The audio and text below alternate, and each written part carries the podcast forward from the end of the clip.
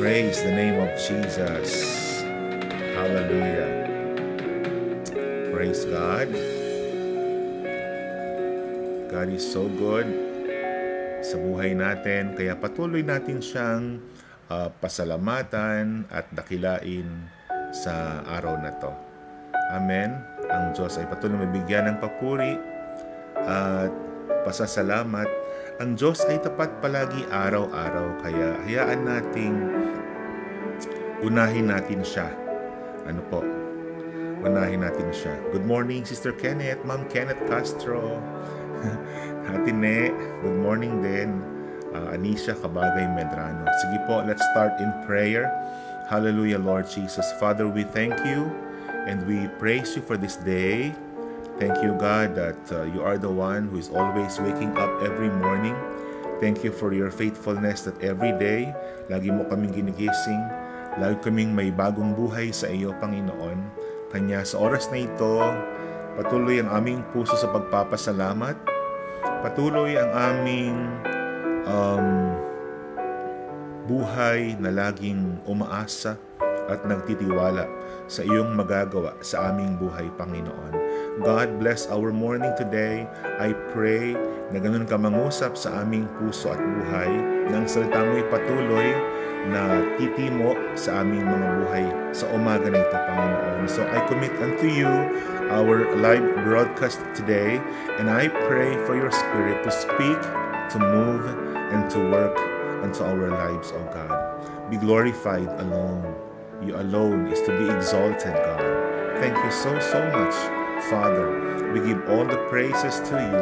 We give all the honor to you, for you are God and you are worthy of all the praise.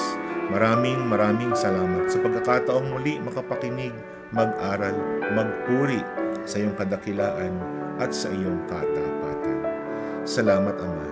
In Jesus' mighty name, lahat po ay magsabi ng Amen, Amen, and Amen. Purihin ang Panginoon sa umaga na to. Uh, tunay na siya ay uh, laging nagtatapat po sa atin. So for this morning, um, kahapon we did talk about uh, Book of Daniel chapter 5. Ngayon ay Daniel chapter 6 po tayo. At sa last part po ng ating uh, uh, pinag-usapan kahapon, di na, na, na nawasak na or na-destroy na yung uh, Babylon at ngayon ay under na siya ng um, Persia, no? Medes, Medes at Persia. So, yun po yung uh, scenario na ngayon sa chapter 6. Yung last part or last verse ng chapter 5 ay nag-take over na si King Dario. Kung di po ako nagkakamali, no? King Darius. Siya na po yung uh, nag, nag king na ngayon ng uh, lugar na ito. Hindi na siya Babylon, kundi sakop na siya, I mean, ng Medes and Persia. So, bilang bagong leader o namumuno, madalas syempre, new, new, new conquest, new ruler, they want to reorganize or he or she wants to reorganize the government of the conquered kingdom para ma-establish yung kanyang authority and make things conform sa kanyang leadership goals. But when Darius began to reorganize Babylon, he brought to light a conflict between his officers and Daniel. May conflict lagi si Daniel tsaka yung mga kasama niya. Siyempre, si Daniel makadsos, yung mga kasama ay hindi naman. Daniel, a veteran administrator who was now in his 80s, sabi ko nga sa inyo kahapon, So today, wherever you find dedicated believers living and working with unbelievers, often makikita natin yung ganitong same forces at work. Yan yung title natin. Forces at work that are described in this chapter. Whether in the family, in our churches, in our work, or even in the government, no? Madalas nangyayari ito. Kapag yung isa ay matuwid yung ginagawa at yung iba ay hindi, so may may conflict po palagi. So, let us look at some things in this chapter this morning. In chapter 6 verse 1 to 4, tingnan natin una yung honesty versus corruption. In verse 1, sabi sa Tagalog, si Haring Dario ay pumili ng isang daat dalawampung pinuno ng mga rehiyon sa buong kaharian. Pumili rin siya ng tatlong mamamahala sa mga pinuno ng rehiyon at mga ngalaga sa kapakanan ng hari. At isa rito si Daniel. 3. Si Daniel ang naging pangunahin sa tatlong tagapamahala at sa mga pinuno ng mga uh, rehiyon. Okay? Teka po ah. Ng mga rehiyon ay humanap at ang mga pinuno ng mga rehiyon ay humanap ng maibibintang kay Daniel. Ah, wait. At sa mga pinuno ng mga rehiyon dahil sa pambihira niyang karunungan. Dahil dito, inisip ng hari na siya ang gawing tagapamahala sa buong kaharian. Verse 4, Kaya ang dalawang kasama niyang tagapamahala at ang mga pinuno ng mga rehiyon ay humanap ng maibibintang kay Daniel upang huwag matuloy ang magandang balak ng hari para sa kanya. Ngunit wala silang makitang dahilan sapagkat laging matapat si Daniel sa kanyang tungkulin. So number one, let's look at honesty and corruption. Ayan. So maaring si King Darius ay may mga suspicion sa kanyang mga officers Siyempre, namana sa dating uh, king nila, si Belshazzar, na proud, na corrupt, na nakita niya marahil based on his uh, investigation maybe, no, na may mga workers siya na hindi tapat and they were robbing him of his wealth. And his suspicions were correct. So it was impossible for Darius to keep his hands on everything in the empire. That's why kailangan niyang kumuha ng mga mapagkakatiwalaan na gagawa, magsusupervise para po sa kanya. The king had to, to depend on his officers to see that the work was done well. And this meant he had to appoint officers na mapapagkatiwalaan po niya. So Darius was a man experienced in the ways of the world, and he knew that there was plenty of opportunity for graft in the Babylonian government, even in our government, plenty of corruption. A wise leader first gathers information, and Darius soon learned about Daniel and the reputation he had for honesty and wisdom. So, honesty versus corruption, Daniel versus other officers. Sabi nga ng King James Version sa verse 3, an excellent spirit. Si Daniel merong excellent spirit. So it's likely that Daniel was in a sem- semi-retirement at this time kasi 80s na, no? Mahigit 80 na. But the king appointed him to be one of the three key administrators over the kingdom. These three men were to manage the affairs of the 120 leaders who ruled over the provinces and to report directly to the king. Daniel proved to be such a superior worker that Darius planned to make him his number one administrator over the entire kingdom. Grabe, no? Nasa captivity pero may favor ang ating Panginoon. Now, when the leaders heard about this plan, it irritated them and they tried to find something wrong in his work pero wala silang matagpuan eh. Sobrang integrity nitong si Daniel whether in private or in public. So they opposed Daniel for several reasons, including just plain envy, but their main concern was financial. Wala silang makukuha dahil sa si Daniel na yung mamamahala. They knew that with Daniel in charge, kasi siya na yung gagawing pinaka-leader ng entire, they wouldn't be able to use their offices for personal profit and would lose their share of the graft that could go into their pockets. Honesty versus corruption. Pangalawa, verse 5 to verse 11, believing versus scheming. Sabi ng verse 5, kaya't sinabi nila, wala tayong maibibintang sa kanya maliban sa mga bagay na may kinalaman sa kautusan ng kanyang Diyos. Ito yung scheming na ngayon. Nagkaya silang humarap sa hari, sinabi nila, mabuhay ang haring Dario, kami pong mga tagpamahala, bla bla bla. Gumawa sila ng isang batas ngayon na in 30 days, walang sasamba sa ibang Diyos maliban kay King Darius. At yung response ng king ay umuo naman siya. Huwag sasamba sa ibang Diyos, huwag magpe-pray, yun lang pwedeng maibintang dala kay Daniel for 30 days.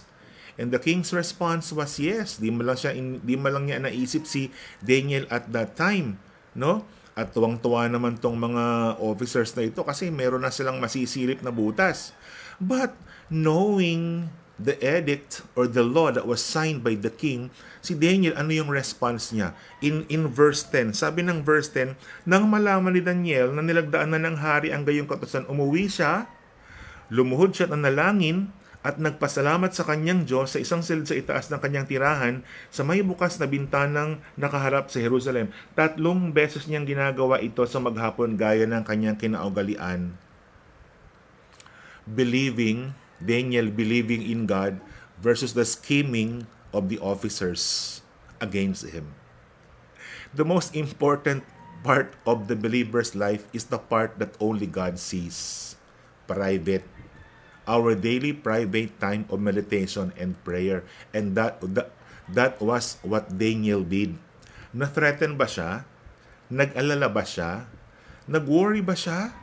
Na-shaken ba siya? No. Anong sabi? Nang malaman din niya na nilagdaanan ng hari ang ganyan, umuwi siya, lumuhod siya ng nalangin at nagpasalamat sa kanyang Diyos. No pressure whatsoever. Yan. Are you pressure right now? si Daniel, no pressure whatsoever. As usual, yung kanyang ginagawa nung may law na walang sasamba at manalangin sa ibang Diyos for 30 days at nung walang law na ganon, the same as usual, believing in His God. Amen po ba?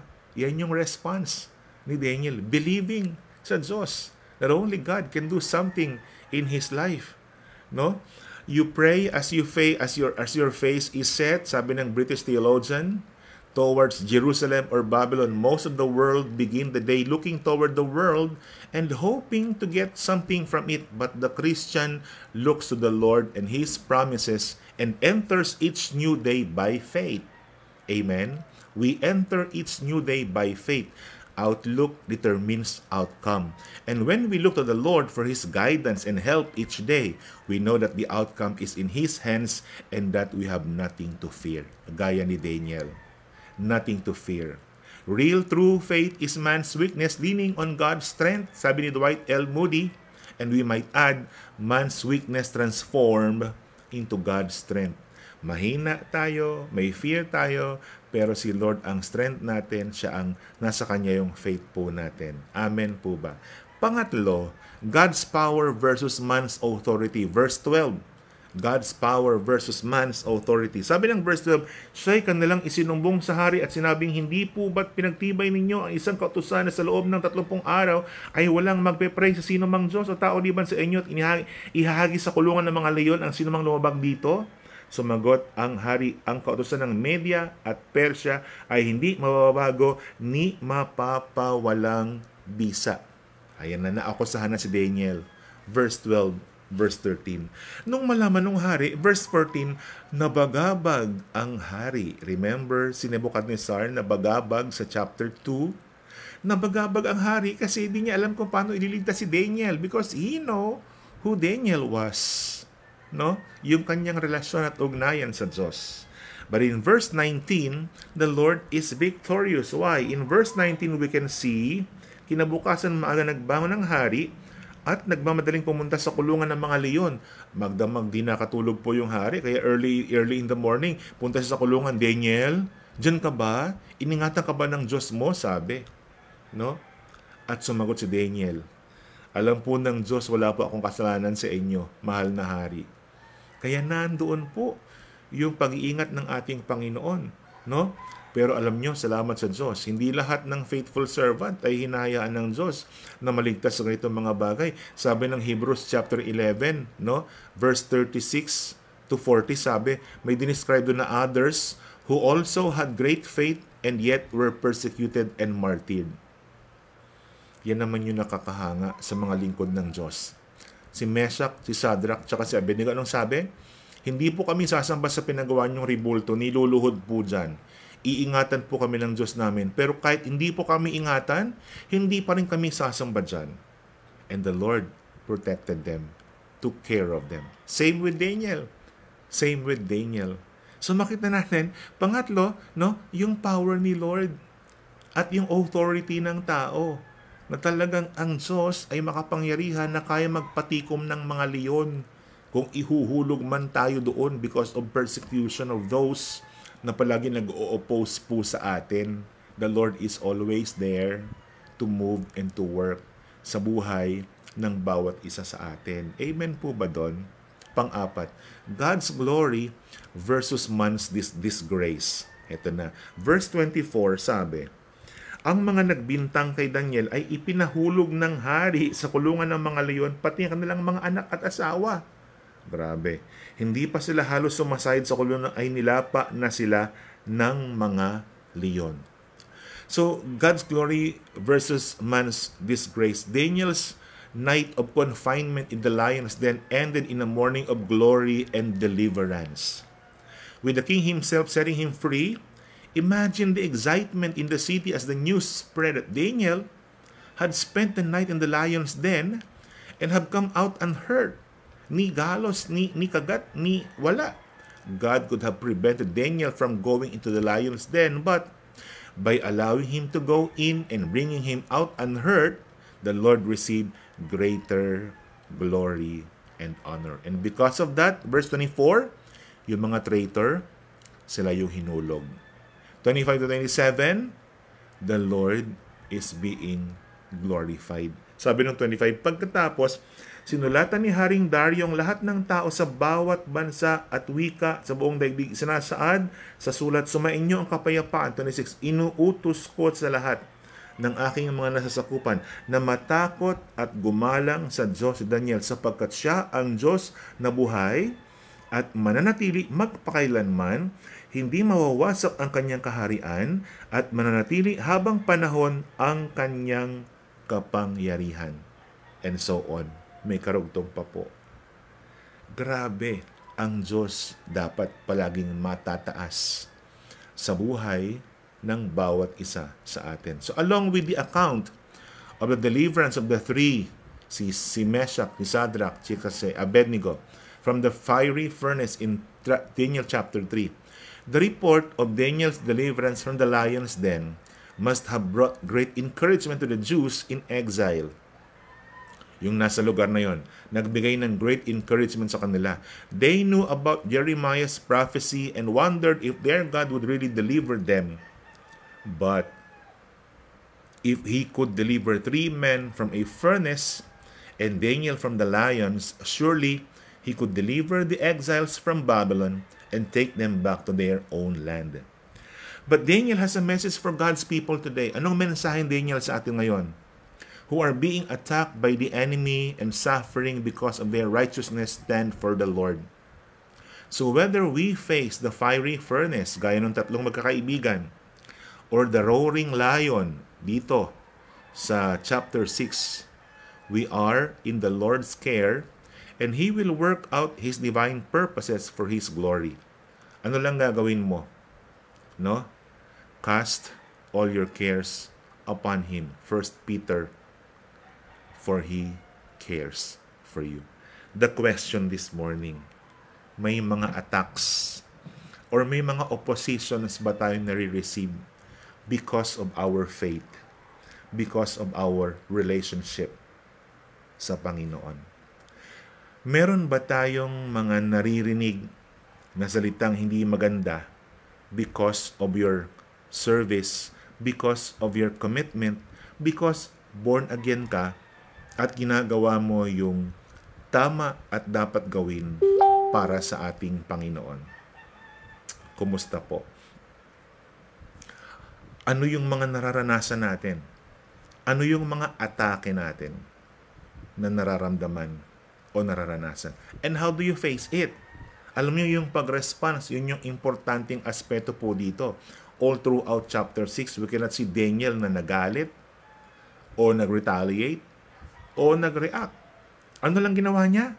Punta sa kwarto, as usual, nagpasalamat. No? Na kahit alam niya na sa gabing yon, dahil siya nag-pray three times, maraming mga nakatingin at yun nga lang ibibintang sa kanya eh. Pwede siya maging midnight snack ng mga leon, pero na-bother ba siya? Hindi. Hindi. How are you reacting to those who are persecuting you or to those who are questioning your faith. Napaka napaka-importante po nung response po kasi natin eh no how how you respond sees your maturity how you respond sees your personal intimacy with our God kung reactive tayo Ah, hindi pwede yan, ganito, ganito, gano'n, no? Minsan ganun tayo, kahit nasa Panginoon ay lumalabas yung pagiging immature. Pero kung ano lang, kalma lang, okay, pray lang ako. That's the first thing we need to do. If, if somebody's attacking us or opposing us or persecuting us, the best thing to do is don't say anything, just kneel down before the Lord and allow the Lord to move. Magpasalamat and allow Him to move in your particular situation. Isip nga po tayo, ano po yung mga atake o opposition nararanasan nyo ngayon. Si Daniel, wala. Walang reaction. And because of that, nag-prospered siya, oh. Sa bandang huli, verse 28, blessed siya. No? Kung titingnan natin, pinagpala siya. Ganon yung talagang ano eh. Sabi, at naging matagumpay si Daniel sa panahon ni Haring Dario at sa panahon ni Haring Ciro ng Persia. Oh, naging matagumpay si Daniel sa panahon ni Haring Dario. Ang dami na ng hari na paglingkuran. Si Nebuchadnezzar, si Belshazzar, ito si Dario pa, tapos si Ciro pa. Grabe itong lingkod ng Diyos na ito. 80 plus years na. Siyempre, at the age of 15, tagal na niya sa Panginoon. No? Alam niya na yung mga tactics ng kaaway talaga. No? Marahil. How about us? Do you know the tactics of the enemy? Kasi pag hindi pa talaga isa tayo sa magiging mainitin ng ulo palagi. No? How do you respond? How do you react? Pag naging reactive ba tayo, may blessing in the end? I don't think so. Si Daniel, he just prayed. Simple lang, nag-pray po siya. Nag-pray po siya. Anong magagawa mo? Kneel down. Pray to those people who are opposing you, who are attacking you. Isipin nyo nga po ngayon, ano yung mga nakaraan ninyong uh, experiences na mayroong hindi nakauunawa sa inyong ginagawa sa Panginoon. Tapos, nag-react kayo, ano naging resulta? How about, may mga opposition, umaatake sa inyo. Kibit balikat lang, ngiti, lohod, pray, anong resulta? Can you tell the difference between a reactive person and a person who simply trusts the Lord Jesus Christ. Amen po ba? Again, sabi sa huli, but Daniel has a message for God's people today who are being attacked by the enemy and suffering because of their righteous stand for the Lord. Righteous stand. Hindi ako sasamba dyan. Kahit 30 days lang yan. No?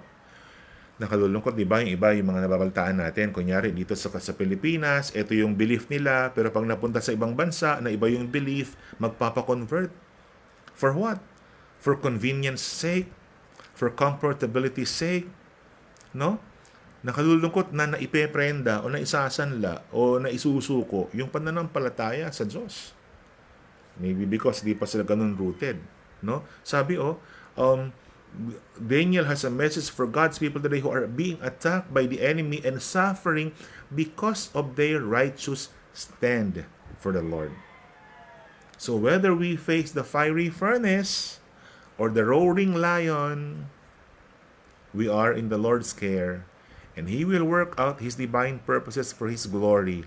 Kaya ang gagawin mo lang, cast all your cares upon Him for He cares for you. So, good morning. Itong good news ng Panginoon. Anong gagawin mo lang ngayon? Tayo'y mananalangin sa Panginoon.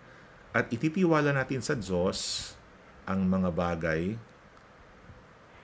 na nararanasan natin sa mga taong hindi nakakaunawa ng salita ng Diyos sa atin o ng ating ginagawang paglilingkod sa ating Panginoon. Sige, can you think of those people na attacking you because of your righteous stand for the Lord? Yes, Ate Susan. Trust God. Trust God. Hallelujah. Sige po, let's let's be one in prayer this morning. Let us all pray. Hallelujah. Hallelujah, Jesus. Thank you so much. Thank you so much. Thank you, God. It, it's in our response that we see who we are in you. sa aming pagtugon makikita kung kami mature o immature, Panginoon. God help us become like Daniel.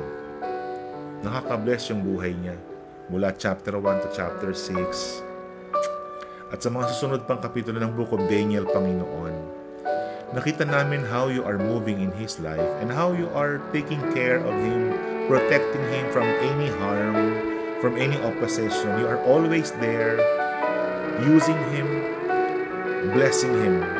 Lord, we pray na nawa ganun din ang gawin mo sa amin. Na sa aming buhay, ay patuloy kami magtiwala sa iyo that in spite of the opposition, maybe yung opposition na rinig namin sa, sa pamilya namin mismo, hindi kami maunawaan sa ginagawa namin paglilingkod sa iyo, sa mga mahal namin sa buhay, sa trabaho namin, sa gobyerno, Panginoon. God, we pray in Jesus' name, help us to have this stand for your truth, that whatever opposition or persecution we may receive, we will stand uh, tall to you, will stand firm into the truth of your God's Word, Father. God, i-bless po ninyo ang mga salitang aming pinag-usapan sa puso ng iyong mga anak na nakikinig at makikinig sa broadcast na ito, Panginoon. I-bless po ninyo. Huwag kaming maapektuhan ng mga naririnig namin sa paligid. Bagkos, ipagpe-pray lang namin sila Magpapasalamat kami sa sitwasyong ito. Ipapanalangin namin sila. Wala kaming ibang gagawin. Hindi kami magre-react ng negatibong reactions or bagay. Because we believe as we do, you will make us prosper like what we did kay Daniel. God, give us this um, spirit of having a self-control in situation. Bilang tao, sometimes nagre-react kami, Panginoon. Pero Lord, ngayong umaga, tulungan niyo po kami na huwag reactive. Imbes na mag-react, help us pray for them and help us bless them, Lord, in Jesus' name. In Jesus' name. Talunin ng mabuti ang masama. Hindi ng masama ang masama. Yun ang makita sa amin. Talunin ng mabuti ang masama, Panginoon Diyos. Thank you so much, O God.